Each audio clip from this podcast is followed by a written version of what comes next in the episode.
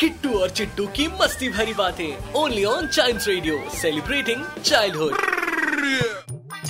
क्या बात है किट्टू? मेरी मम्मी कह रही थी कि आजकल तुम और तुम्हारे पापा अपनी मम्मी का बड़ा ख्याल रखते हो। हाँ चिट्टू। पैंडेमिक का टाइम है ना। इसलिए करना पड़ता है।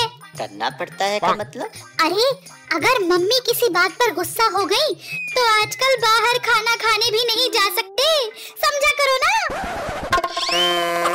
किट्टू और चिट्टू की मस्ती भरी बातें only on child radio celebrating childhood